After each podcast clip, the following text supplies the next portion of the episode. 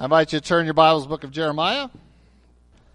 We'll begin reading in chapter 2, verse 1. We're going to actually start our message this morning a little back farther in chapter 1, but we want to press on in our Bible reading. Jeremiah chapter 2, beginning in verse 1.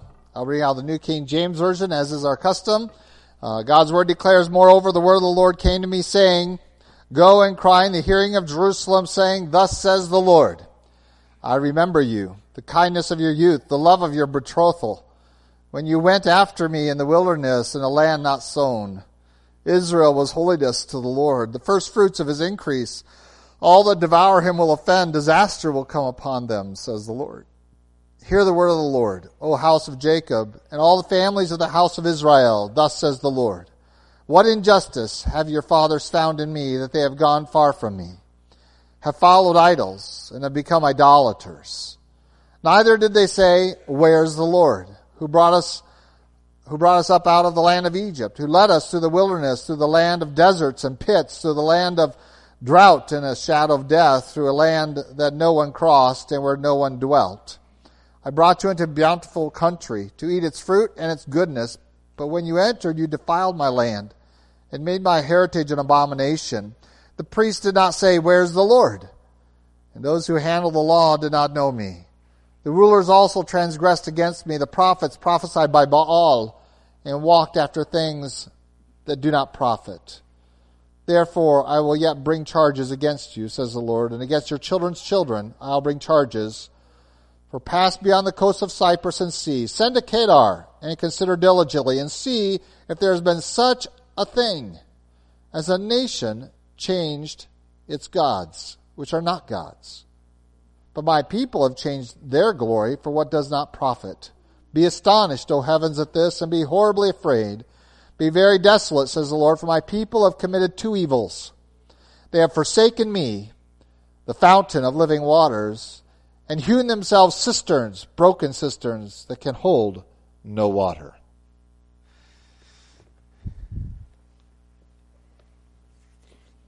Last week we had opportunity to see the Lord give indication to his prophet Jeremiah of the comingness of his judgments, that they were in the early stages, but they were sure to come, and the image of that was the almond tree. We come to a second image that also implies that God is active, that he is ready to do something, that he is not just sitting back and letting uh, Israel trample all over him, but that he is ready to take action, and that is in the vision or in the scene of the uh, boiling pot. And uh, we find that Jeremiah is confronted with this second vision, the second item, and uh, he sees a boiling pot and facing from the north, and we find that uh, this has a double purpose, not only to connect us to last week when we talked about the coming nature of it. That God is at work um, among the nations out there. Uh, he's just he's not he's not only at work in Israel. He is also uh, at work in the history of what is going on in the other nations as well, as we talked about last week. And so we are going to be introduced to that nation a little bit, well, at least to the people group, the region, um, is going to be more uh, specifically determined as we go. But he uh, calls upon us to see that this is all boiling and it's already there's already a fire there. I've already initiated the things that have to happen for the judgment to come. Now, we might look at this and draw a conclusion, well, then it's inevitable and there's nothing that can be done. But that's really not the message of Jeremiah. And in fact, as we go through the book of Jeremiah, one of the things you're going to keep finding is God saying, using this phrase, if fill in the blank, which is usually involved about repentance, uh, destroying the idols, and, and following after Him alone. If Israel will repent, then I will relent.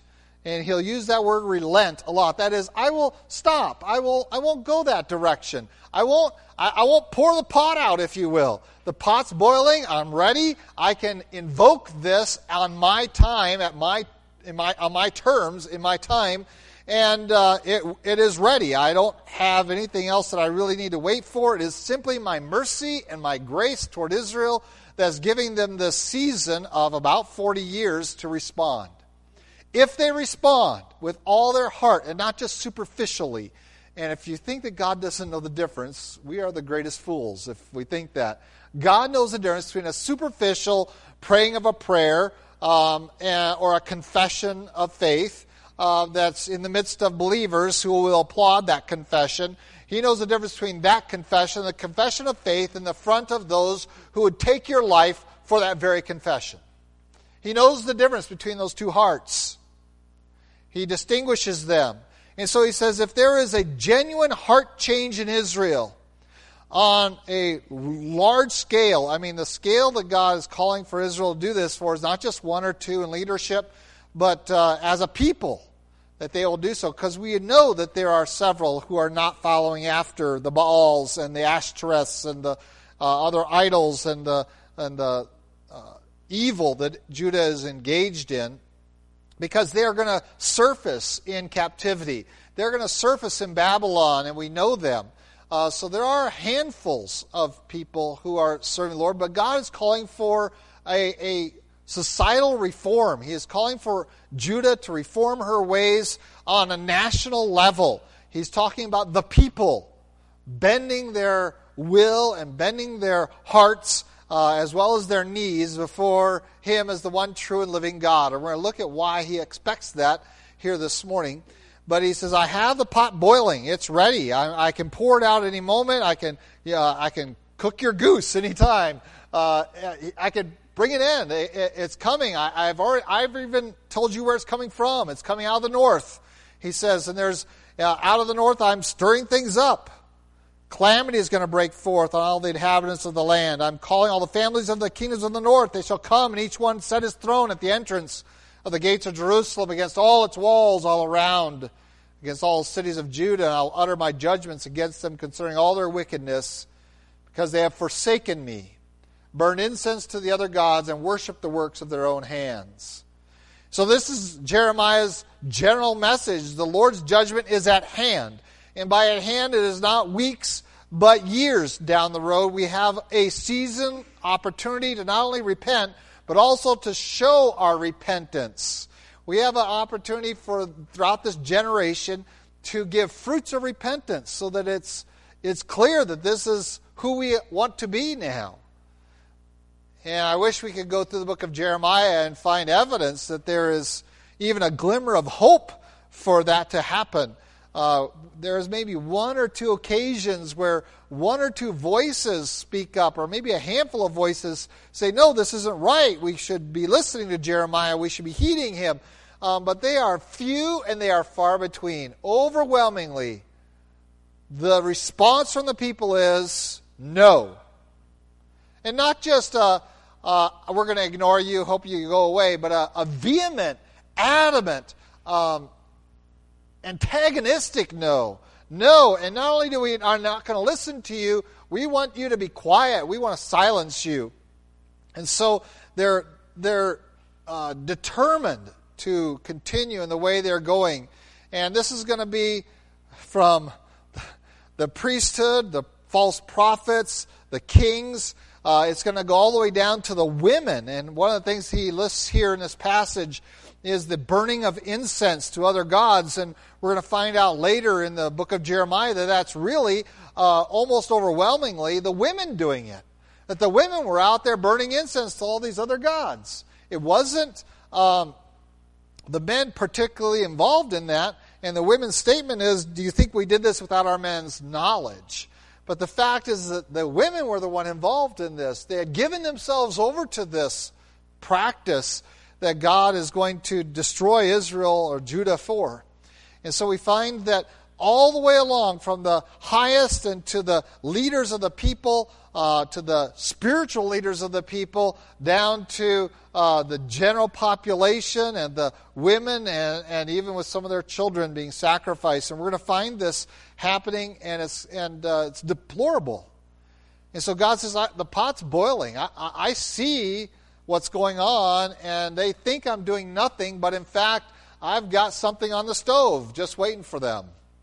It's bubbling away, which means that it can be poured out at any point. It is ready. I can stir up Babylon anytime I please and bring them down here. But we find that instead, what's going on up there in the north, where the disaster is coming from, we find that instead God is, is expanding Babylon in other directions rather than south, first of all. Uh, and in fact, Nebuchadnezzar is going to be a little late coming down to, down to Jerusalem. It's really going to be because he needs some funds. He needs some material wealth, and, and we're going to talk about how he heard that there was so much wealth down in Jerusalem waiting for him uh, in their coffers, and that, of course, was Hezekiah's fault, uh, who a couple generations earlier had exposed Israel's wealth, Judah's wealth, to the men who had come to worship the God who moved the heavens backwards. 10 degrees. And so we find that uh, God is stirring it up, and it's ready, and, and uh, He is prepared to do all of this, and He speaks these things in, in very strong declarations that this is what he will do. He will do, he will do. And this is God's way, is that he has set his purpose. And the only way to prevent that purpose from being accomplished is through repentance. And so this is Jeremiah's message. And so, as we have seen in other weeks already past, we have looked at the need for Jeremiah to prepare himself for that kind of message to share against a people who are going to be his enemy, that he is going to have to confront them on a daily basis sometimes on occasions and, and have to be denigrated by them. He's going to be instructed by the Lord on times uh, not to cry. He's going to be told sometimes not to uh, pray he's going to be told uh, to be this, this stanchion of, of strength for Israel, this place of, uh, of immovability that he is described here in our text as a bronze wall. That you're just going to be this powerful force that no one can move. They're going to beg you and plead you to change your message. You're going to have some kings call you to the presence, hoping you've changed your mind and can say something different. But you're not going to change your mind because my purposes are already in motion. They're already in motion. The pot is boiling. The almond tree is budding, is blooming, and it's and it's all going to happen. And really, the only way for it to be avoided is not from you changing your message. It's from the people changing their lives, changing their hearts. And we find that that same circumstance exists today that we have churches that are out there wanting pastors to change their messages. And largely, unfortunately, many pastors have obliged. If you're not going to show up, if I preach that kind of preaching, then I'll change my preaching to fill the seats, keep the offerings up, to pay the bills, um, or to just expand my reach my ministry. Um, and so they accommodate the people with a message that they want to hear. And they aren't sly about this. I mean, this is, this is they write books about it.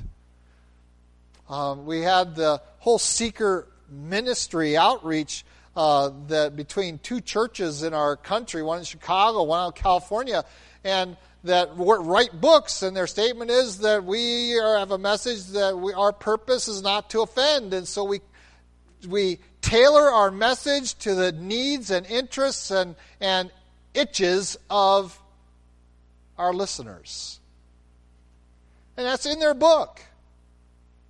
And so Saddleback Community Church with uh, Rick Warren writes very clearly we have a guy we call Saddleback Sam, and we interview all the community to find out what their interests are and what they are looking for. And then we tailor our message to match their interests. And that's how you fill the pews. That's how you bring them all in. And we have stopped being a bronze wall a long time ago. Jeremiah didn't have this permission to tailor his message to the desire of the king. The king comes in and says, Oh, please, can you just say something good this time? No, I'm a bronze wall. You can throw your fiery darts at me, you can attack with sword, with whatever you want, and it's not changing. And this is a wonderful description. You're going to be a bronze wall, a fortified city, an iron pillar. These are the terms made for Jeremiah. Uh, an immovable force that, that they can dunk you in a miry pit and leave you there to die, and still you will come out of that pit, and the first things out of your mouth will be, The Lord is going to judge this land. You're like, oh, can we not get beyond that? Can't you see that's costing you so dearly? He's going to have to be a bronze wall um, because of the horrific things he's going to have to see as well. There's going to break upon that wall. To such a degree that God down the road is going to say, Jeremiah, don't get married. Do not have children. Because what is coming is so hideous that those relationships may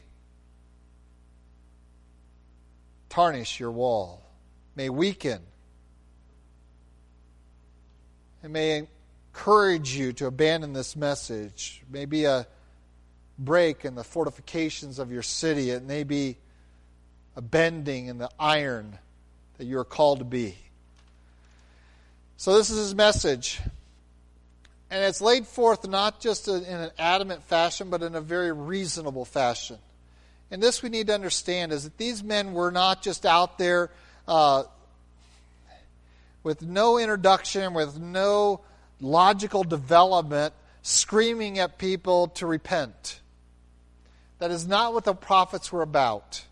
And you can go down, and I've gone down to the city, and there are those that want to run around and at the city hall and and the plaza there, and and I remember going down there once with Valerie and very got to confront all of these people. Repent, repent, and I'm like, what?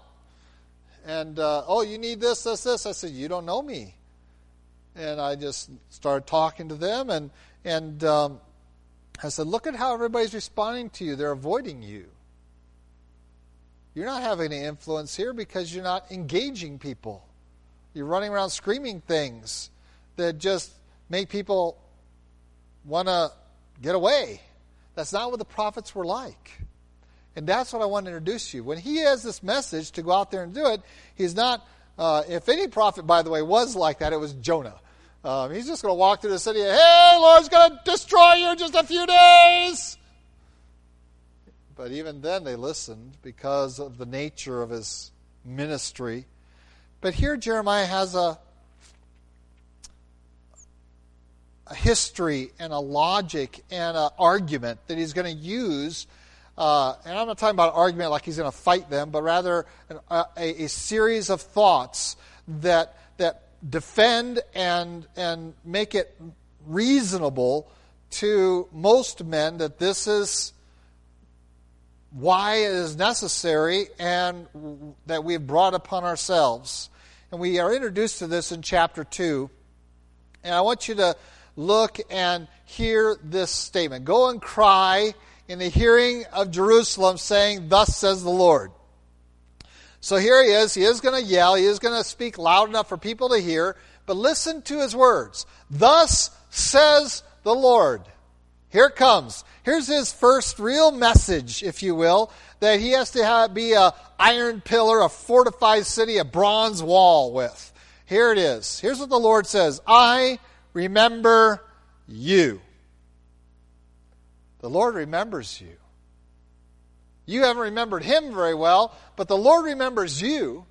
He has been not gone on a trip. He hasn't forgotten. He hasn't been, uh, has just disconnected himself. He's not far away and uninvolved. He is watching. He is engaged. He is remembering. He is uh, still in a relationship with you, even though you aren't in a relationship with him. Why is he persisting in this relationship? We find that is because of what when they were young as a nation. That is when they were coming out of Egypt. He talks about the kindness of your youth, the love of your betrothal when you went after me in the wilderness in a land not sown. Israel was holiness to the Lord, the first fruits of his increase. All that devour him will offend, disaster will come upon, will come upon them. He remembers what it was like. Now, God doesn't have rose colored glasses. We can go through the book of Exodus and Deuteronomy, uh, even Numbers, and we can look and say, um, that wasn't 100% peachy all the time in the wilderness. There was rebellions. There were times where people complained and God wanted to destroy them all. But um, as they came through that time, and they, they, you still have the overwhelming majority that follow after the Lord. And while a generation might say, well, the whole purpose of wilderness all wantings was to have a whole generation die in the wilderness, but that was to purify them. And by the time you get to the time of Joshua, you have a people that are genuinely committed to God and doing anything and everything God demands of them. Uh, and instead of being the general populace sitting with a few righteous people, you have the general populace being righteous with one or two that violate it, and everybody pays for it, like Achan and his sin. Uh, you have those as the aberration. They're the odd ones, not the normal ones. And he says, I remember that time when, when by and large, as a people, you followed after me and you were faithful to me. You were, you were loving toward me. You followed my leadership and you responded to me. And when there was complaint and, and I brought judgment, you looked to the serpent on the stick and you lived. You came to me, and when anyone came against you, disaster fell upon them. And I defended you, and you followed me, and, and I remembered that as uh, a courtship and as our honeymoon, if you will. It's really the terminologies here. We'd say back in the honeymoon days of our relationship. Uh, I remember that. And because I remember that, I'm sending you these prophets. These are not acts of aggression. These are not acts of, of anger. God sends the prophets to declare that he is angry, but that act of sending a prophet to tell you and to warn you and to call you to repentance is a loving act of God. And the image that he's going to use here is one of a marriage that's gone bad. And he's going to use that a lot throughout the book of Jeremiah on several occasions. He's going to use that terminology that here I was faithful to you all these years, and you have gone after all of these other gods, and now uh, I'm still willing to take you back. And he says that wouldn't be allowed under the law, but I am even going that far. Of course, they didn't come back. But that was the imagery that he's going to be using later on in the book of Jeremiah. And so here is the foundation of hearing, Thus says the Lord. The foundation is God remembered you. And as we talked about last week, the book of Jeremiah, while we might look at it as judgment and warning and curses and, and, and trouble and, and evil, um, oh, that we would keep, and I'm going to work really hard at keeping you on track to understanding this book is a wondrous act of God's mercy, love, and grace to the people of Israel to warn them off, to keep the pot from being poured out onto them that's boiling on the stove. It is ready to be brought to bear. Can you avoid it? The answer is yes. That's why God sends the prophet, but you're going to have to respond. And instead, like the days of old in the land of Israel, it's the guys that we don't want to listen to. We want to silence. We want to marginalize them. We want to destroy that because we do not want to heed the message. And so, this is what God wants them to understand is that, first of all, um, we have a relationship, you and I. We have a covenant agreement with each other. And it's out of my commitment to that agreement that I am sending men like Jeremiah to you to call you back to it out of your unfaithfulness. And these are great, wondrous acts of mercy. For God to say, you can go out and, and be with all those other gods, and I'll still take you back if you'll just give them up. Just give it up, and I'll take you back. And here he begins by saying, I remember you, but the implied question is, do you remember him?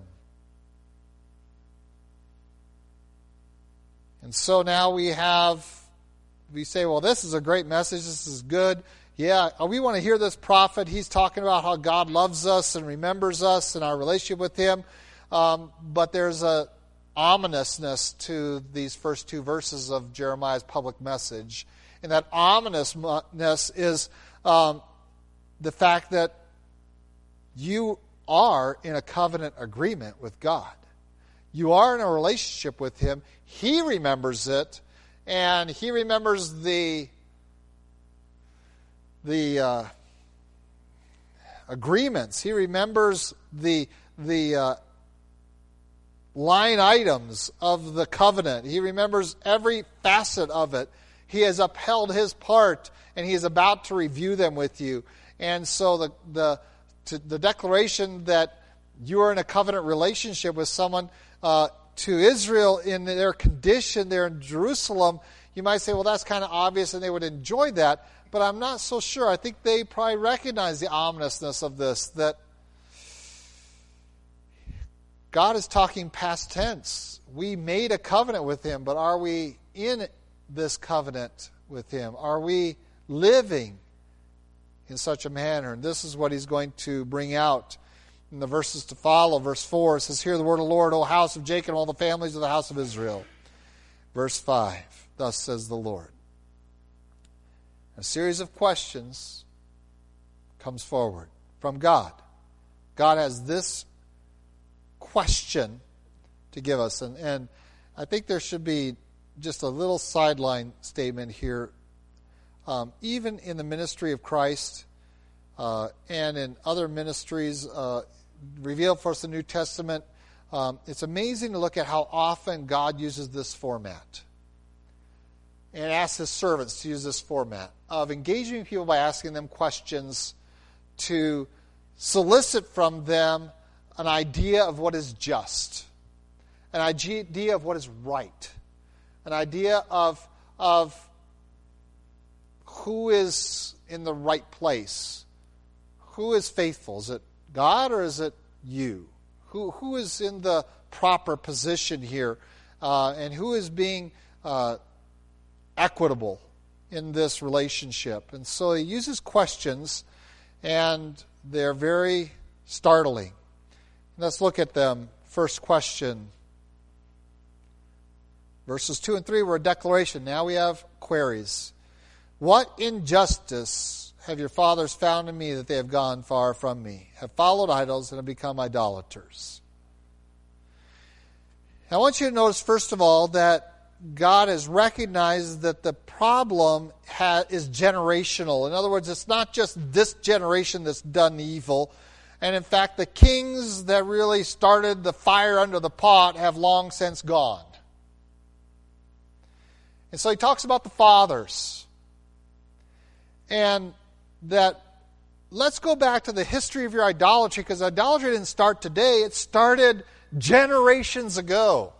So let's talk about your forefathers. Let's examine how you got to where you are today. Let's look back at the forefathers. Let's look back at the history of the church and see how did the church get in the state, the condition is today, that may stand up and soil the message of the gospel in order to draw a large crowd and are afraid to offend anybody and thereby call themselves successful. And we think of them as great preachers. How do we get to this place? And so God invites the study of history. What was it that turned your forefathers from complete allegiance to God to following after idols? What was it? And his question is Was there something I did wrong? Did God let them down? Did God not fulfill his part of the covenant?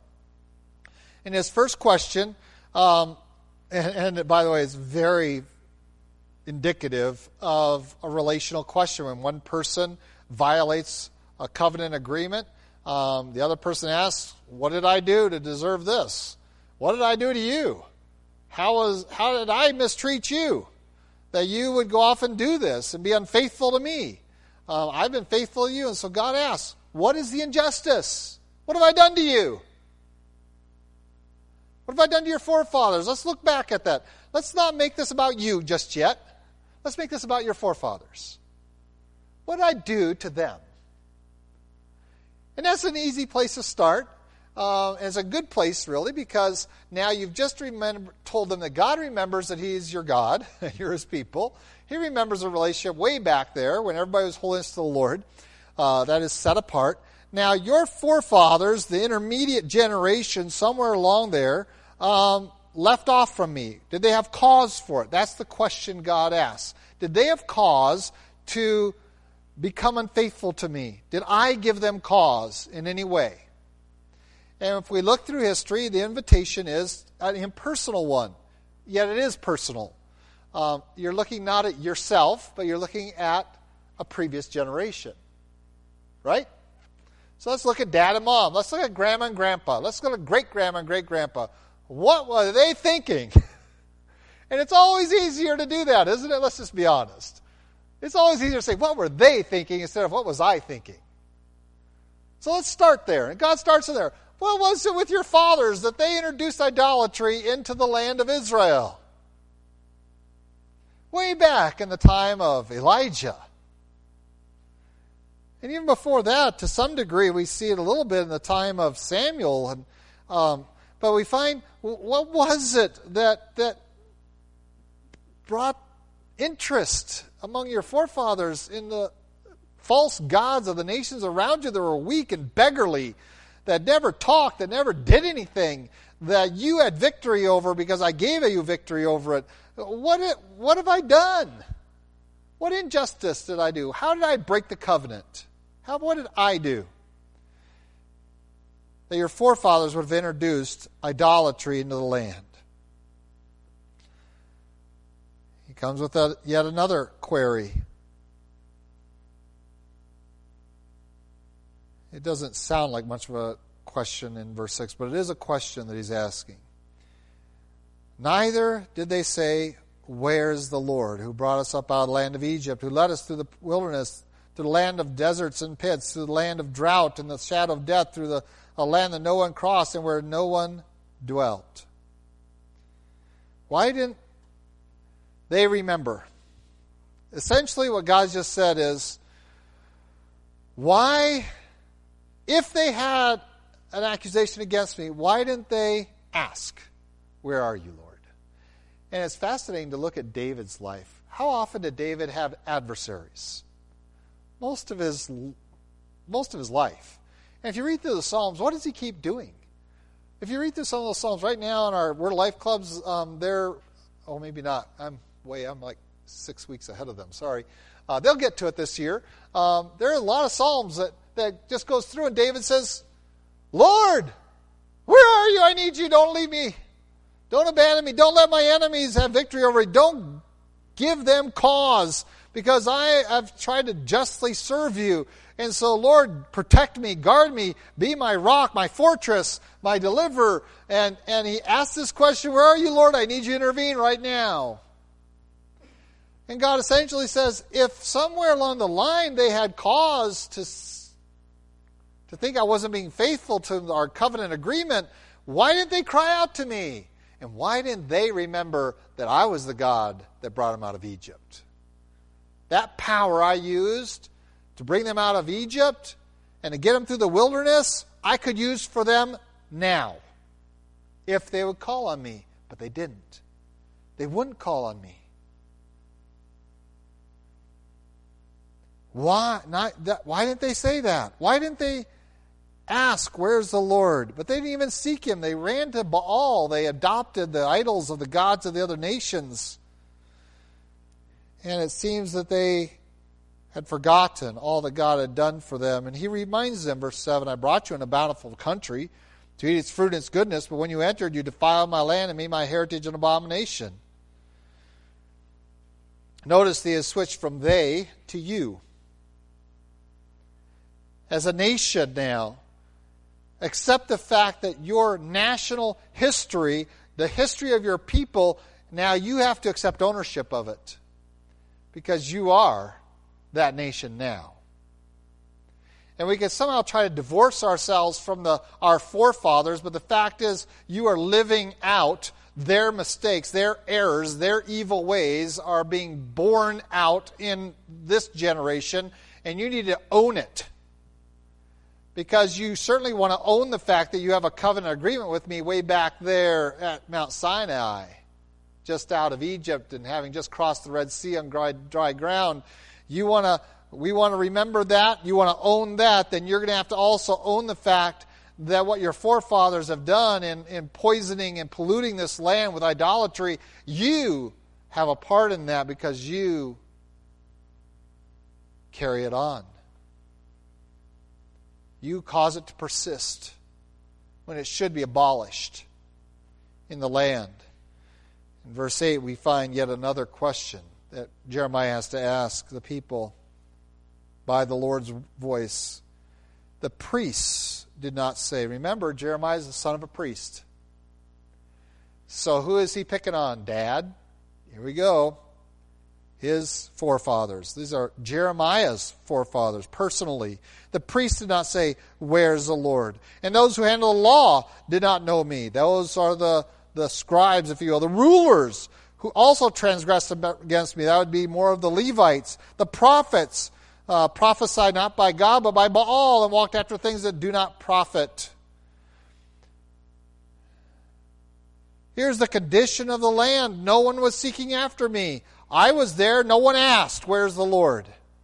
Even the priests, whose job was to ask, was to seek after me, they failed. And so, yes, I'm, I'm always more than ready to put my profession on the block because they have failed the church in our generation and the prior one too, for that matter.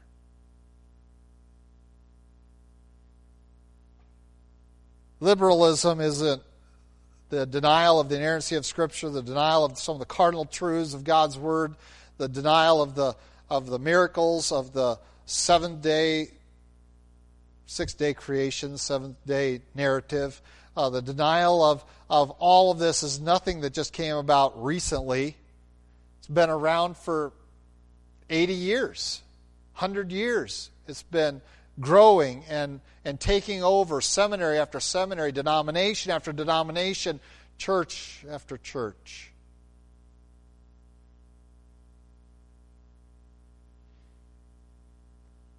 And when the people whose job is to direct people to the Lord and intervene for them before God fail to do so, oh, the people of God are in trouble. And so Jeremiah is more than ready to point the finger at his own, his own family, his own forefathers, and say, they're not asking the question. The people aren't asking it, but neither are the priests asking, Where's the Lord? The ones who are expert in the law. Now, when we get to the time of Jesus, that would be the scribes and the Pharisees uh, and the, the leadership, the Sanhedrin. Um, these people are pointed out by Jeremiah. They are not handling the law. They don't. They, they, their job is to know the law, but they don't know the one who gave it to them. They don't have a relationship with God. They they're engaged in the law, and this is what Jesus takes the Pharisees to task for. You sit here and and want to finally slice up the law and divide it and, and apply it, but you don't even know the guy who gave it. You don't under, know the underlying principles of the law. You don't understand the purpose of the law. And you certainly don't have a relationship with the one who gave the law. So Jesus encounters the same thing in his age. And then we are introduced in verse 8 to the false prophets, and these will take us into the generation of Jeremiah. the prophets prophesied by Baal. And this sets up a conflict scenario for the rest of the book of Jeremiah. You have the son of a priest pointing the finger of God's accusation against the priesthood of Israel. We have a prophet of God pointing the finger at the prophets of Israel, the false prophets. And this is going to, this conflict is going to be repeated over and over and over again in the book of Jeremiah. It's introduced here as Jeremiah very quickly addresses this in the very first public declarations that we have from him to the people. We have him identifying the problem is spiritual leadership. It's, it's not only misguided, it's not only lacking, it is evil. And it's time we start to understand that. Um, but we have grown very weak in the discernment category of that. Uh, and it shows. It shows um, right now, uh, I think that the plainest showing of it really um, is in our description in the political realm of who are Christians. What Christians are running for president right now? What Christians were running for president last time? Um, and it's fascinating to see people defending and and coming into league with ones that historically are cults, and that's true today. And and so we had uh, uh, Mormon, and so we were supposed to get behind the Mormons because they at least back our ethics and and uh, we were trying to uh, dovetail with them somehow because we have politically similar interests. And now one of the lead runners is a Seventh day Adventist, and, and we have to look at that and say, well, are they our brethren? And, and boy, I'm reading through some of my friends' descriptions, and I, he has to be a believer because he says this, this, this, and this. And I'm like, that needs to get out of this error. He needs to stop following after this falsehood. You can't have it both ways. Either you're a Jeremiah or you're a prophet of Baal. There was no in between here. Um, you're going to find that all through the book of Jeremiah. There's the truth of God and there's the lie. And if you think the lies were blatant and demonic, um, we're going to discover them several times because he's going to directly address them. You know what the lies are based on?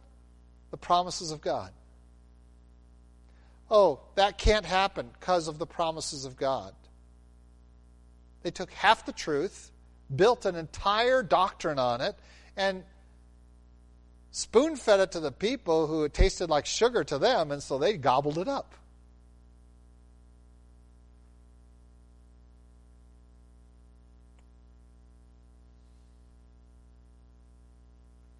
And that's how Satan sells lies to Christians. Take half a truth,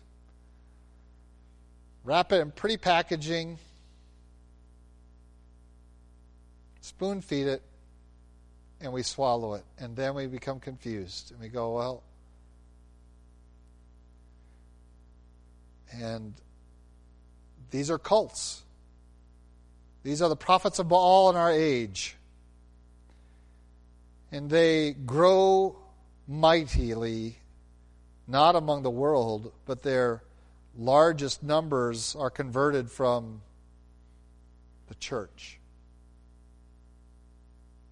Their largest numbers come from Baptists, and Presbyterians, and Methodists, who historically had some very strong positions and now we have muddied that and said, oh, it's all Christian and we want to see these just as other denominations. But the fact is, is that we have fallen so far we hardly can recognize, and we would never tolerate someone standing up saying, this is error, this isn't profitable, this is evil, and God will judge it. The fact is, we must. We must be the bronze wall, the iron pillar, the the fortress that stands and says there is a truth that must be adhered to. And it's more than just a series of certain words set to your own meaning that are the clues that tell us that you're one of us. There's something more substantial because every single recipient of these messages of Jeremiah could say these words We are the children of Abraham. We are the keepers of the temple, the priests. We are the followers of Moses, the law. Every single one of the people Jeremiah is preaching to can make that declaration, and his statement about them was that they're evil in their heart. They're going their own way and not God's way. That they were idolaters, they were covetousness, that they were coveters, they were, they were breaking the law even as they sought to invoke the law to defend themselves. And so God asked the questions Where is the leadership to decry all this? But instead, they are complicit to it all. And now comes the charge very quickly. Verse 9 Therefore, I will yet bring charges against you. And he's dealt with the past, he has brought it into your future, and now made you responsible for your generation propagating the same error, and now he's going to press you into the future. Your past, your present, and now it's even your future. Look at it. He says, huh, I'm not just going to bring this against you, I'm going to bring it against your children's children. This is going to go two more generations. Remember, Jeremiah is going to preach for 40 years. Then, uh, well, although he doesn't, he probably goes about 30 years, 32 years before he actually, the, the captivity begins. And then 70 years they're going to be in captivity. So you're talking 100 years here. And so, rightly, does God say it's not just about you, it's about your kids and it's about your grandkids that I'm going to bring judgment against them. I have a charge, I have a, a reasonable engagement with them that I want to challenge you with. That if you don't break this cycle in your generation, that it will have these ramifications down the road, that your children will be in captivity if you don't survive the next 35 years. Your children will be in captivity. And if they don't survive, because many of them will be slaughtered, your grandchildren will be. Do you care? Do you care?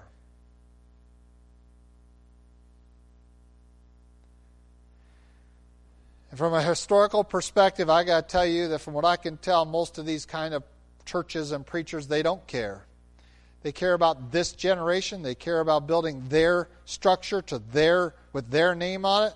So and so ministries with uh, and selling their books and philosophies and propagating it with a devil may care attitude about what it, its results are upon the future. And one of the most difficult things we do is to sit down and think about where is this going to go? There's a little movie that I like to watch. I watch it probably two times, three times a year that I have. It's called Time Changers. And uh, my kids have to sit down and watch it every now and then. It's just the rule in our house, kind of. Well, now that there's only one kid in my house, so they're off the hook now. Um, and the whole idea is here we are in the 1800s. Can we, and a guy introducing an idea, a philosophy, and a guy says, let's go to the 1900, 2000, and let's see how it works out guy goes, Oh, I was so wrong because he didn't think about the ramifications of it. And we are living the disaster of the liberal model of abandoning the authority of God's Word, attacking its inerrancy. We are living the results of a generations ago that began to question and put science first to interpret the Bible instead of the Bible to discover science. It was not that way long ago. Men like Isaac Newton and the such started with the scriptures and then went to their world to discover it. And so the charge isn't against just us, but against its effect upon our children and our grandchildren. how you live matters. What we choose, we must live not just for a week or two or a month, but for generations. And the question is do you care? The question that Israel's confronted with do you even care? Can you even think that you should change your ways for the sake of your children and grandchildren? Because if you don't repent, I won't relent, and they will go into captivity, and many of them will die because of your sin that you're persisting in today. And so the call is a strong one. But I want you to notice that while it's adamant and it is a reasonable one, it is built upon a history, it is built upon your complicity in that history of living it out and, and not questioning its origin and not going back and saying, are these philosophies in our country that are extant and being heralded in our churches sometimes, are they even biblical? And I've tried to walk you in that process of, of not taking everything you've been taught um, and everything you hold to, all of your belief systems, as gospel truth simply because they came from your parents or grandparents or from the heritage of our nation. But rather to look and investigate God's Word to say, is this the mind of God? Or is this the mind of Americans? And that has brought us into some areas of conflict and of challenge, and because we're addressing some of the very, very fundamental philosophies that you have been ingrained with, not just your life, but for generations that aren't biblical at all. And we will have to address them again throughout the book of Jeremiah. But the question really is can we care about the future enough and recognize the error of the past to listen today and mend our ways. This is the call Jeremiah has to give.